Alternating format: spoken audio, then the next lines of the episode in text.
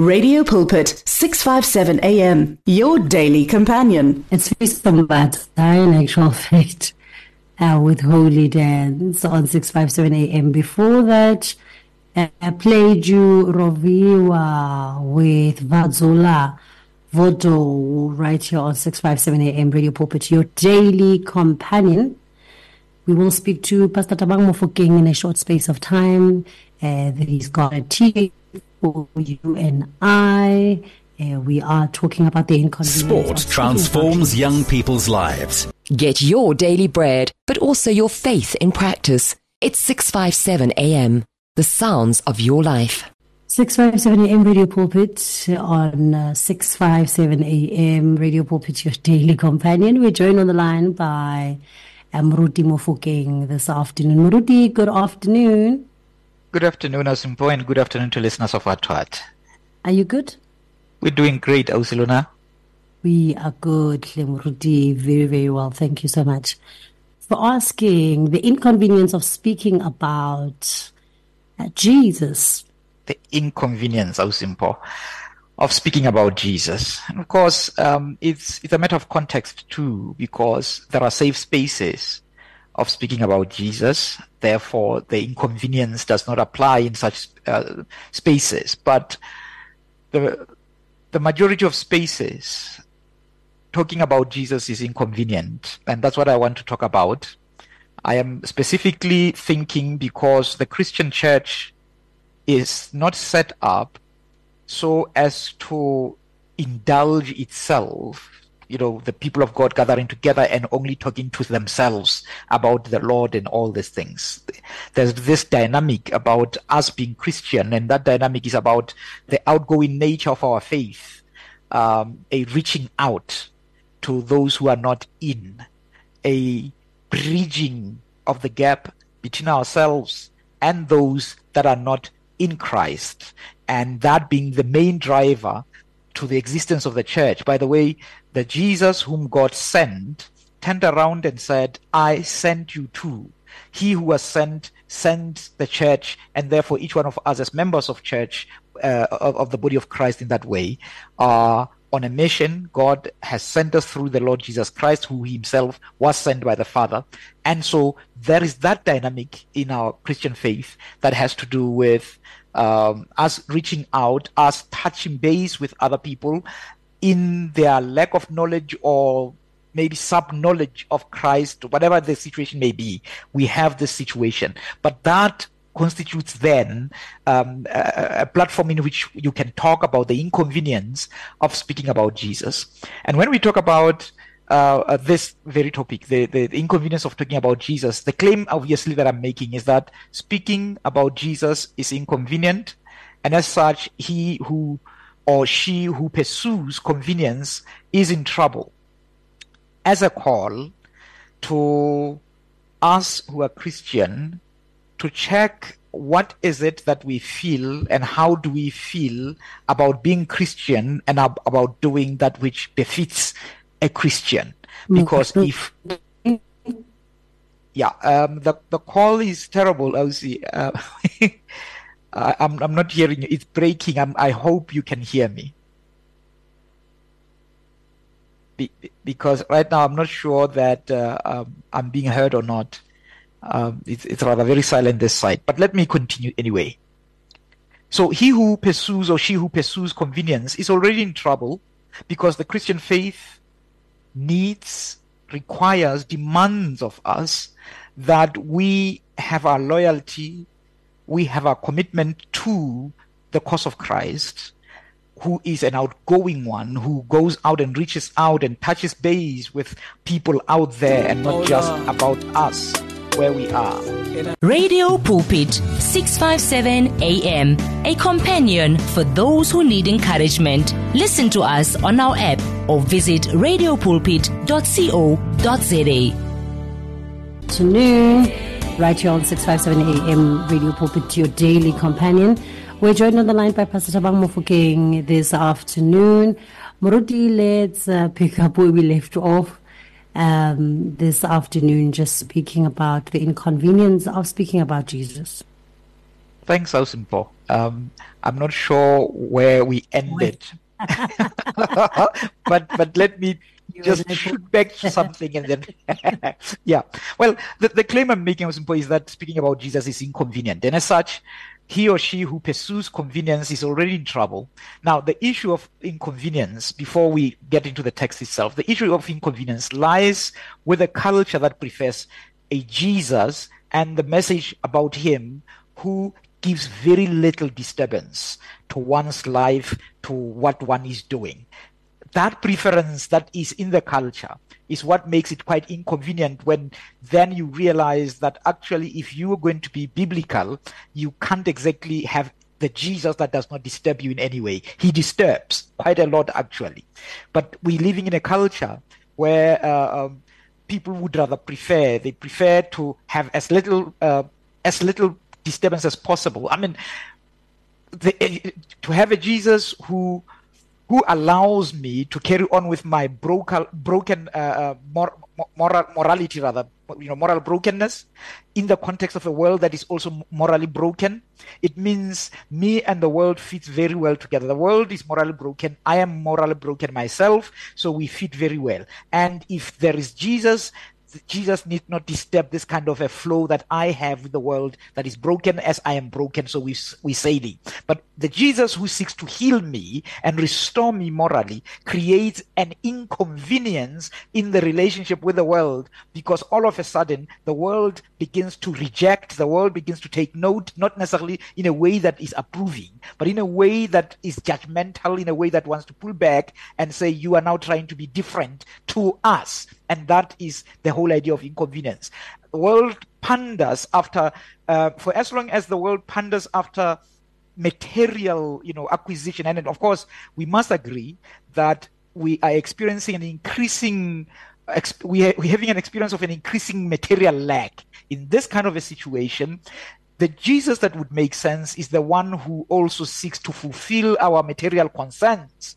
The Jesus who answers to that, who ensures that we really gather that which we need in this world, that Jesus is rather a very good sell for a culture that is geared into this kind of a situation. A Jesus who is home with various spiritual technologies, I call them technologies, with various spiritual technologies and the energizing spirits, again, that Jesus is very much welcome because he does not trouble anybody because there is a preference, and maybe it's increasing, I'm not sure. It looks like it's increasing preference for people to find themselves in their customs rather than in having the customs reformed and or transformed, which may be necessary. So when I look at the world that we're living in, I see a people that are rather happy with finding self in the context of the customs and not having them in any way affected in any kind of way. So having a Jesus who does not disturb that is quite a good thing. But my insistence is that the Jesus of the Bible does not allow that we be convenient in our living.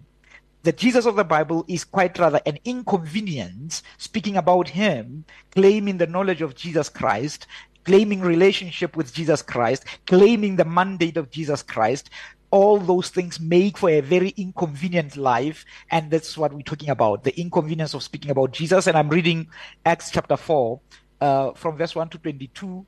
This is what inspires this whole situation. Now, in that text, what we find the apostles there, and there's a lame man they just healed at the porch in Jerusalem, at the Jerusalem temple, and they are speaking, addressing the crowd, explaining to the people what they see in front of them. And what they're seeing is a man who they know to be always at the gate asking for alms. He is now healed, and so out of that situation, he is explaining as to what is the meaning of this situation, and that is what that. And then, of course, they get arrested. The apostles get arrested for disturbance. They are disturbing the peace there in front of the temple. So they get arrested. It's in the evening, and the following day they appear before the priests, the scribes, and them, the holy people, the leadership of the nation. They appear before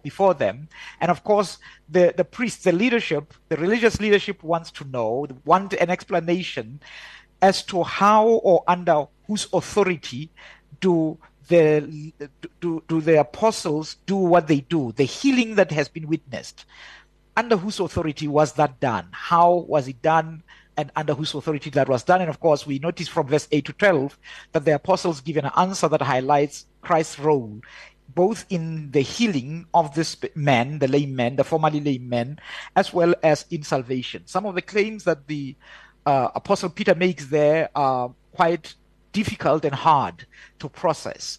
The impact of what Peter explains, basically, is such that is heard and received by the leaders who are listening to this, to suggest strongly that the leaders have acted wickedly against God. For if you have had a role in the crucifying of Jesus and the denouncing, therefore, crucifying of Jesus Christ, and then the apostles say, but God has raised this Jesus up, and it is in his name that we proclaim salvation, and it is in his name that you notice this healing that has taken place.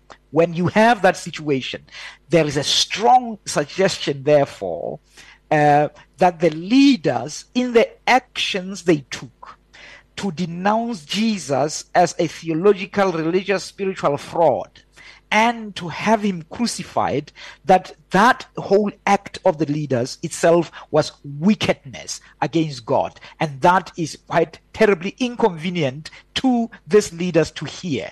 And of course, from previous chapters, we know that they have been bent on trying to get the apostles to shut up, to stop speaking about Jesus. It is not the first time they have them arrested.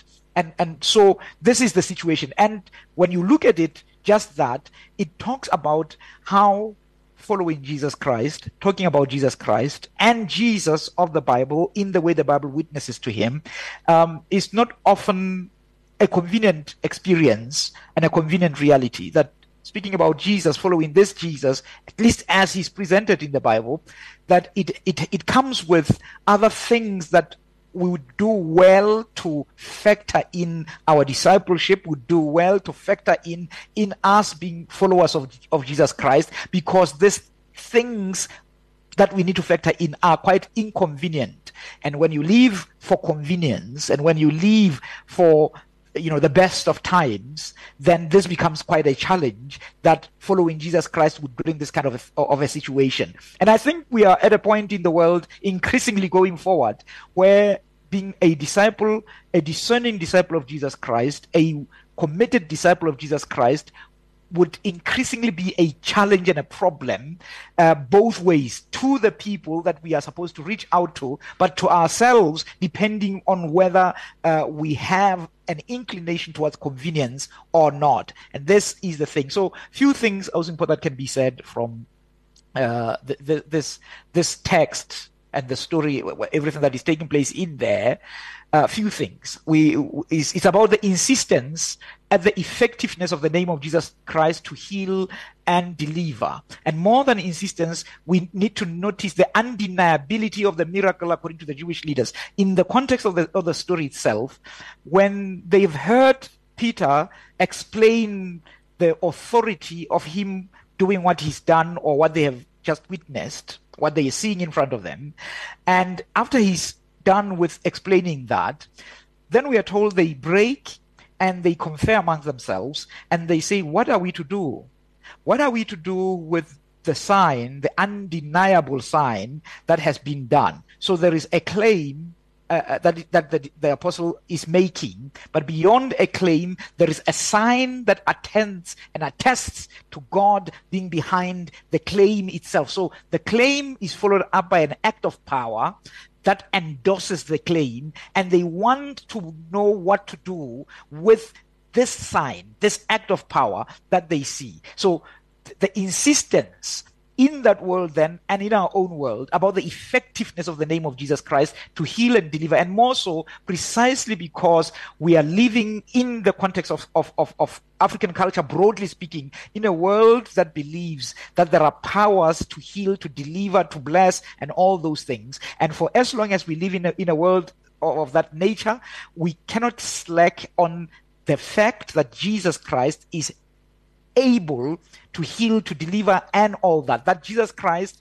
actually himself is the author of power, and such power is available, so as to be able to contend and challenge the existence of any other sources of power, and there are many that our cultures are hooked into, because a Jesus who does not have that kind of power leaves people hungering after that power, because they are born of a culture that says there is power available, spiritual power available to attend to specific needs. So Jesus, even in our world today, needs, as a matter of must for our world at least, to be seen and experienced as a powerful Jesus, both to save, yes, but also to heal, to deliver, and that is an important thing.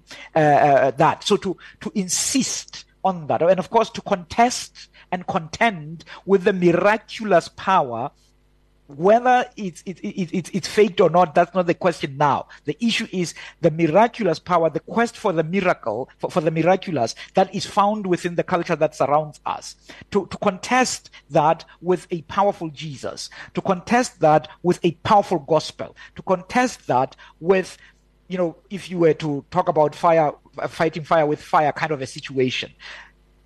In a culture that is geared towards the miraculous, it would demand, and it demands, a similar answer. And God is gracious, because the gospel that we read from the Bible is a powerful gospel of a Jesus who is not lacking in that very dimension too, but also knowing that that is about, you know, a confrontation at the level of spirit, and it's not only at the level of spirit; it's at the level of culture, it's at the level of sentiment, of feeling, of emotion, because we are attached as people to the things that we're living and we've grown up in. We are attached to that, but nevertheless, that is an important thing. So, to an insistence at Jesus as sole savior of humanity, this one is yet to be answered fully by our own culture and many other cultures. Jesus as the sole savior of humanity, uncontested in the role of savior of humanity, because nothing that has been proposed by anybody to date seems to be able to deal with the issue of human guilt. Felt or unfelt is besides the point, but human guilt before God, for we are born in sin, raised in sin, our cultures are drenched in sin, therefore they embody our sinfulness itself, and as a result we do not know how else to get out of the burden of sin, the guilt that we have against God that breaks us down and bogs us down and gets us, you know, needing deliverance, because otherwise we find ourselves just heaping us guilt upon guilt upon guilt. Jesus Christ as sole savior of humanity. And this is said in full awareness that the culture, of course, has its own ideas of salvation. It did in the days of the apostles where we read. It did. It had its own ideas of salvation, and to proclaim Jesus as savior was to challenge and contest those ideas of salvation. And to proclaim Jesus as savior today is to bring people's attention that there is a need for salvation, there is need for saving, and that any other thing that has been proposed to date and that is found in any system and any culture falls short of thorough salvation, and that Jesus is the master of this very task, saving. So insisting on Jesus as sole savior of humanity, a gospel that is clear on this very matter of focusing on Jesus and his saving mission, because it's either Jesus saves or we are not saved at all. Nobody is, and nobody will ever be. So that is an important thing. Thirdly and last, a willingness to confront and contradict the culture with claims of Christ, to pronounce the yes and pronounce the no of God in our world in our culture and live with the convenience, with the inconvenience of having to be able to say no to things that people love, to things that people swear by, to things that people feel deeply about sometimes, simply because God, we perceive that the no of God to these very things, and it is not personal, and it is not about being inconsiderate, and it is not about being,